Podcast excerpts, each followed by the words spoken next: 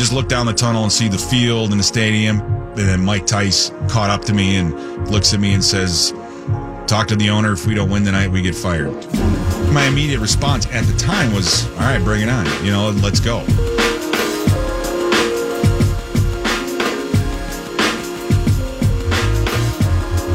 Good evening, everyone, and welcome back. It's another edition of Skol Stories. I'm Mike Wobschall from the Vikings Entertainment Network, coming to you from TCO Studios in Eagan, joined as I am every single week by Mark Rosen to walk you through Skol Stories. What's up, Rosie? Hey, Wabi. Yeah, and stories, I think, is the optimum word when it comes to Vikings Packers week. And we Yeah. are very pleased to have with us in this conversation about their memories of the Vikings Packers when it comes to this rivalry. Uh, Kevin Seifert, the national NFL writer uh, for ESPN.com. How are you, Kevin? I'm very good, Rosie. How's it going? Doing great. Thanks for uh, jumping in on this. Uh, and I know um, I can, you know what, just sitting here, being in this in the aura of Pete Bercich, I can feel his blood pressure going up right now, just with the sheer mention of the Green Bay Packers. I've worked with you long enough, Pete, uh, to know that anytime we preview the game, let's say in Sports Sunday, man, you had that, that you just, that sort of smoke started coming out of your ears. Well, I allow myself to be a fan twice a year, and that's or three times sometimes, but twice a year for sure. Whenever we play Green Bay, I grew up in Chicago. mo- You know, was drafted, came up here. The one thing that the Vikings and the Bears have in common is our mutual dislike for the team that lies in between. So yeah, this game, this yeah, this game means more uh, to me than any other game during the year. It's on a different level. It's emotional. It, I allow myself to be a fan, uh, at least, at least for, you know, especially in Lambeau, especially in Lambeau. So, uh, I'm looking forward to it. It's going to be great. Well, this show is more about our memories having to do with the Vikings and the Packers. We may uh, delve into a little bit about what to expect this Sunday. But Kevin, let's start with you as a writer. Um, what comes to mind when you think of the Vikings Packers? I know I have some games in mind that, that clearly stand out, but from your perspective, uh, what do you think about? You know, I always, I mean, there's so many different things, but I, I always think of the two playoff games that I covered, uh, both of which were in Lambeau. I mean, we know, as you guys just mentioned, how intense the rivalry is, even just for a regular season game. Um, when it gets to the playoffs, it's, uh, it goes up to that, you know, just such another, another level. And those two games, I think one was in 2003. One was in, uh, you know, maybe was it 2013 with, when Leslie Frazier was the coach. Those, those games, um, had very surprising uh, beginnings and endings. I thought, uh, and both had a lot of drama as well. And, and Pete, um, I, I think that for for most Viking fans, uh, unless you go back to well, uh, I can recall some of the old old old games. In fact, remember the the Packers and the, used to play also at County Stadium in Milwaukee. They used to Yes. share the uh, the facility. It wasn't all That was up until 1993, I believe, Yeah, it was, that it was they did that. Yeah, and and uh, I, I never quite understood how that worked, but they managed to make it work. But for me, and I think uh, for many Viking fans of this era, uh, 1998 is the game. Randall going deep again, adjusting his Moss, oh. and then oh. Randy Moss squeezes his way in for the touchdown. It is unbelievable. He just throws it up, and these guys ca- catch the football. I, this is like a circus out here with these guys. Randy Moss is the best young receiver that I have seen, maybe ever. Randy, you have arrived. That night, that rainy night in Green Bay Lambeau Field, which not only changed the complexion of the NFC North, but really changed the way the Green Bay Packers had to attack uh, their own defense uh, with Moss Right. around for a while. Well, I, I- you when you sit back and and look at Lambeau, it, it me it, it's no, I think no coincidence that my first game, first game I got the suit up for and playing was in Lambeau. And then my father, who was on the Dallas Cowboys in 1960, his first game was also in Lambeau Oh, Field. man. So Wow. that's that's irony. Um, but that I remember going in to Lambeau that year and they had had a 20 and I don't know if Wabi looked this up, but they had a 20 some odd game winning streak at Right. home. So you figure at eight, nine games a year, if you count playoffs, I don't know if they did in that, but that's, that's over two seasons. You know what I mean? That's a huge, that's a huge accomplishment because all teams say, you know, we want to win at home. We want to win at home.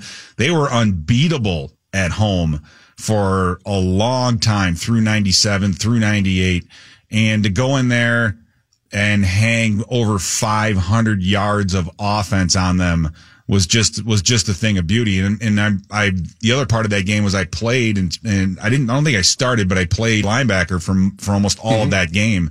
As well, so that was it was just nice to make that uh, you know to be able to do all those things, special teams, and then play linebacker. And you know, I re, I just remember Jeff Brady getting in uh, getting into it with fans, and because he he had uh, at the time called out the GM on the way because Green Bay had cut Jeff, and you know Jeff was was uh, was the angry linebacker. He was angry at everybody. He hated everybody. Well, I don't know if he hated everybody, but he was mad at everybody, and called out the the GM in the paper uh, earlier that week. So you know, it was uh, Ron Wolf was the, was the guy at the Right, time. right. So yeah, so it was it was all those things together. But to go in there because number one in the NFL, wins don't come by very often. But to go in there and do it that way, um, man, that was an exclamation point on that season. It was it was a 25 game winning streak, guys. That for they the, had. for the Was it? Packers at Lambeau Field, and when when Moss and you guys went in there and, and won that game, and everyone's eyes opened up to to Randy Moss.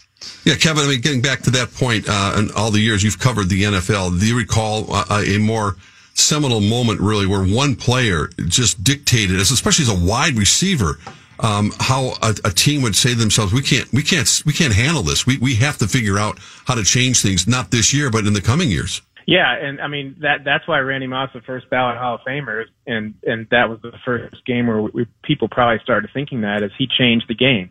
And in in the case of the Packers, if you remember, the year after that, they drafted three cornerbacks, like three big cornerbacks. I think they were all over six feet. One of them, I think, was Al Harris, um, but they all were kind of built like him.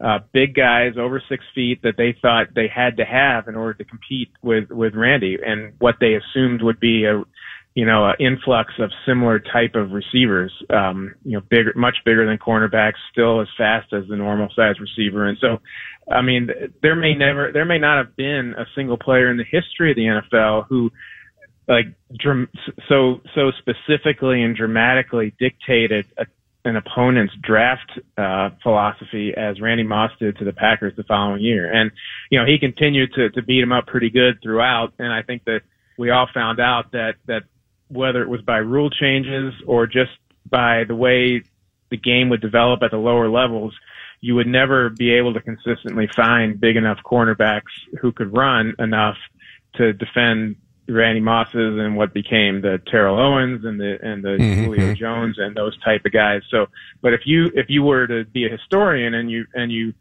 you know traced it back to how why are we, why is the NFL in this situation, which they like by the way, of having these dominant you know big time big receivers, uh, you know just largely unstoppable in a one on one or even a two on one situation. If you go back to Randy Moss in that game. Was that was it for as a teammate, Pete? Was that the eye opener? I mean, you watched Randy in practice, you watched him in a couple other games, but was that the game where you go, "Oh my God, this man is something special"?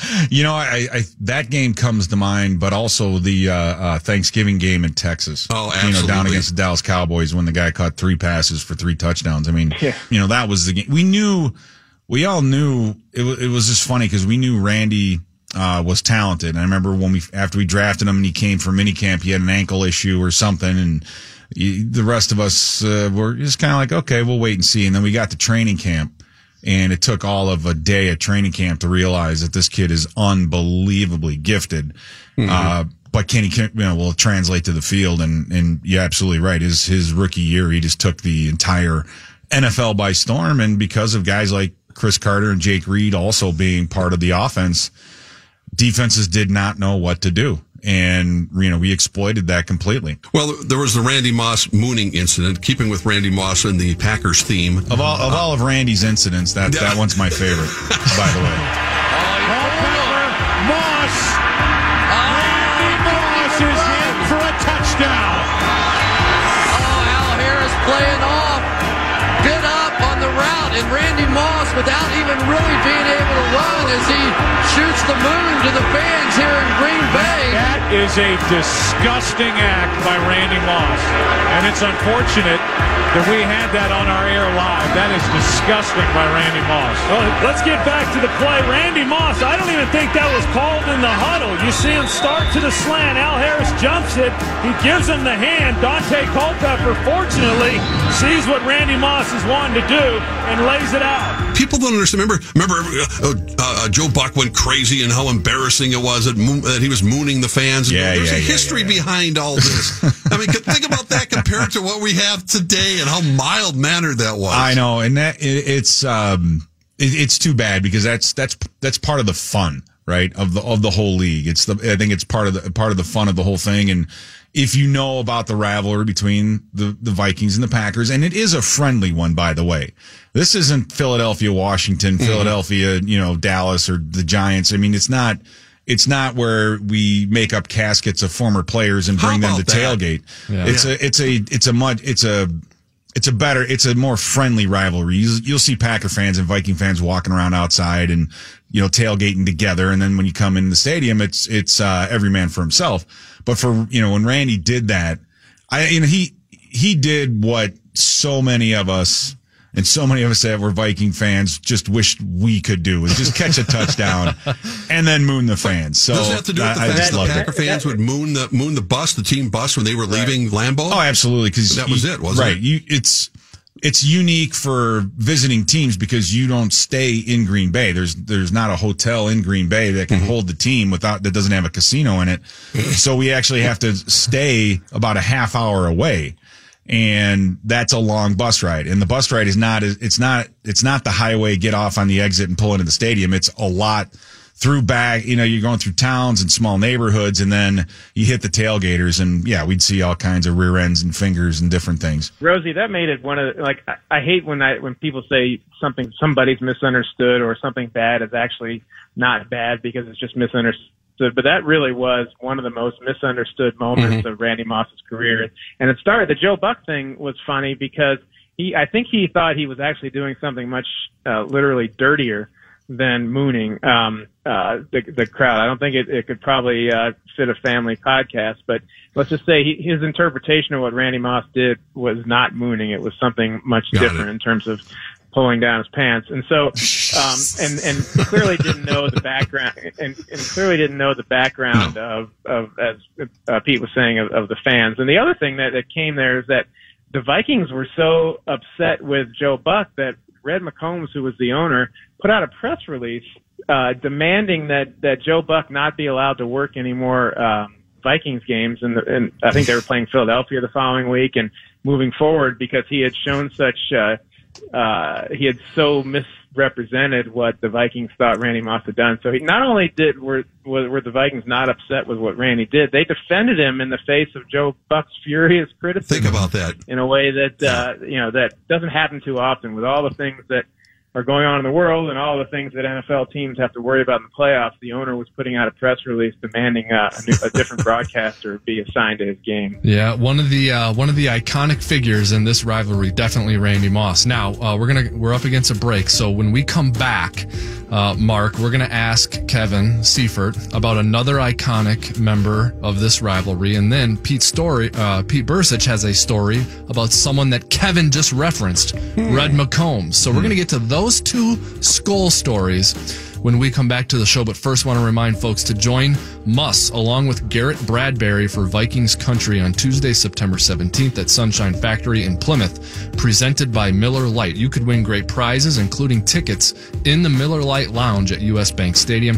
Visit Vikings.com slash Vikings Country for more info and a full schedule. And for more skull stories with Mark Rosen, Pete Bercich, and Kevin Seifert, stay tuned. We'll be right back.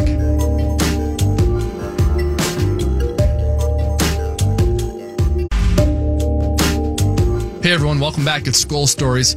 Mike Wobschall joined by Mark Rosen and two special guests to talk about this Green Bay Packers Minnesota Vikings rivalry. Kevin Seifert from ESPN and Vikings Radio Network analyst Pete Bercich. More from our discussion coming up soon. But first, remember you can join PA and Paul Charchian at Buffalo Wild Wings in Edina on Friday from 9 to noon for the Friday football feast. The feast is presented by Coors Light. Check out the complete schedule at Vikings.com and on the Paul Allen show page at KFAN com. Okay, Rosie, we have Kevin Seifert on the line, who covered the Vikings for nine seasons with the Star Tribune and still covers the NFL. And of course, we have our friend Pete Bercich with us. You three, Rosie, have great skull stories. We haven't talked much about Brett Favre yet.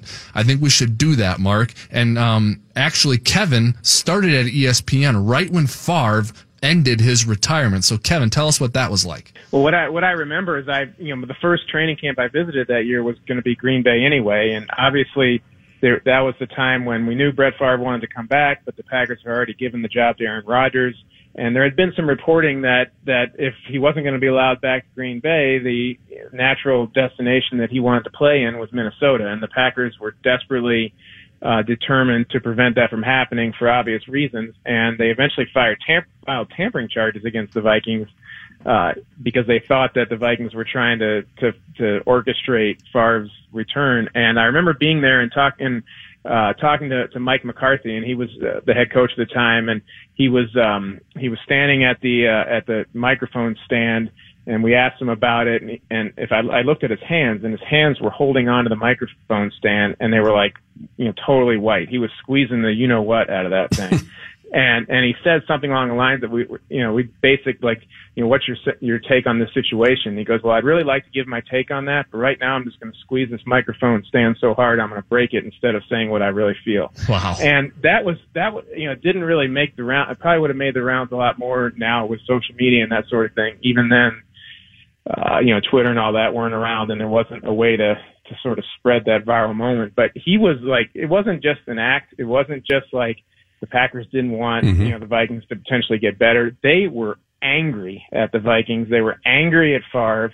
They were like, they basically thought their whole season was going to, was being, you know, you know, you know, spontaneously combusted by his, you know, in their mind, selfish desire to come back after he'd already told them he wasn't going to, and and and it really did derail their season. They didn't make the playoffs, and and it, um, and eventually Favre did get over to the Vikings the following year, but that they were like it just stood out to me, and always will, like how genuinely angry they were. It wasn't just competitive, imba- or you know, concerns. It was like pure anger, especially on his part, that this had come up in the, in the training camp the year after they had gone to the NFC Championship game. And it's still astonishing that it's been Favre and Rodgers, and that's been it for so many years, where teams go through quarterbacks, you know, like water. I mean, it's just it's nuts. Meanwhile, Pete, you uh, we were talking about Red McCombs a little bit earlier. You have a little anecdotal story about uh, the former Vikings owner. Well, we we brought we had uh, discussed the playoff game uh, before, and one of the one of the interesting points with that was uh,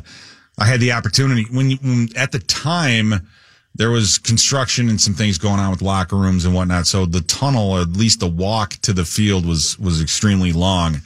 And I'm walking through the tunnel to get to go on the field right before the game, before you know we started stretching and everything. And then Mike Tice caught up to me, and as we're walking through the tunnel, and and you just you can just look down the tunnel and see the field and the stadium. And Mike looks at me and says, "Talk to the owner. If we don't win tonight, we get fired." You know, and so in my, in my in my immediate response at the time was, "All right, bring it on. You know, let's go. It's not." uh that's fine. That's the fake. Let's, if we have to win this game, then we'll win this game. And I remember early on, Chris Claiborne on a play that we called under Will Wax. I remember the blitz and the whole thing is, is he came underneath, hit an A gap, came underneath and hit Favre and he was not the same the rest of the game. And I think he threw three interceptions that day. Brian Russell, I think had one. I can't, you know, I can't remember everything about the game, but, uh, that one play just kind of changed everything and no one no one had expect us to go in there and win you know to win. Uh, but we did and we were all awarded one year contracts and a year later we were all gone. But um, that it, it's i think for fans um, it's important to know sometimes what's at stake. I mean this is a game i understand that but livelihoods and, and careers and, and all those things are always on the line. But for it to be that on the line, that black and white, uh, really, you know, it, it, just, it makes you think. And I always, I always think about that when I go to Lambeau Field was about that win and having to, to win a game to maintain your job. I'll give you one of my unforgettable moments uh, covering the, the, the game. We were, reporters were allowed on the field the last two minutes of the game. So I'm down on the field. This was the Antonio Freeman, Cris Dishman play. Wow. Right? Yeah. And, and, and, uh, for everyone watching at home or uh, really on the field, it looked like he was down. He didn't have the ball. Freeman gets up, runs in for the, the game winning touchdown. Everyone's stunned on the Viking sidelines. I'm running on the field because we were allowed to do interviews on the field at the time. I'm interviewing Tyrone Carter and ask him what, what just happened. Denny Green uh, jogs past us and bumps into Carter. Like, in other words, get your butt off the field right now. Do not say another word. Whoa. And then we got in the locker room. I'm asking Denny, well, what what happened on that plane? He goes, ah, that's ancient history. We don't talk about those things. I mean, it just happened 15 minutes ago. But that was a, a, one of those moments you just don't forget about. And then you go over to uh, Kroll's Butterburger and have a double Butterburger and forget about the whole thing as a reporter. So, Mark, that was a, a Denny Green special. Like I don't know if you Wasn't remember it? the 1999 game in Green Bay. The Packers were losing. They had fourth down uh, at like 20, and Favre threw a fourth down touchdown pass. I'm pretty sure to Corey Bradford. oh boy. Um, and and they uh, and they won the game uh, in you know typical Favre fashion. It might have been the very last play of the game. You know, we go straight to the locker room. We go ask Denny what you know what happened on that fourth down uh, play, and he goes, "Oh, that's yesterday's news. We don't know that. Actually, it's today's news. It'll be yesterday's news tomorrow, but today it's today's news." So, but he, he that was a, a Denny Green special. That was his way of uh, of moving on, even if it was immediately moving on, fifteen or ten to fifteen minutes Right. later. Well, again, from a, either a player's perspective, a writer's perspective, a broadcaster's perspective, all you guys know our fans' perspective. There is something special walking into Lambeau Field Yeah. uh, that's unique in the National Football League, and for fans, Yeah, it's a nauseous feeling you get when you walk in there. that's, That's the- what's unique. that's Pete. You just will not let it go. You cannot. You, you need some help here, my friend. Uh, it is special, and the Vikings and the Packers will renew that rivalry, of course, on Sunday. Yeah, it is. It's a it's an exciting time, and it's early in the season. Mark, um, the, you know the the winner of this game will be two and zero, and will feel like they're in control of the NFC North. But there's still 14 games to go. Correct. Uh, but for some reason, this one always feels like a little more than one sixteenth of of the schedule. Much So- better playing him in September than December. No doubt about Yeah. it. No doubt about it. and uh, of course, you can catch that game right here, FM 100.3, The Fan, and on the Vikings Radio Network. Pete Bercich will be in the booth with voice of the Vikings, Paul Allen, calling the game. Former Vikings Ben Leber and Greg Coleman will be on the sideline. Kickoff noon Central Time. The pregame show is hosted by Must. That will begin at 10 a.m.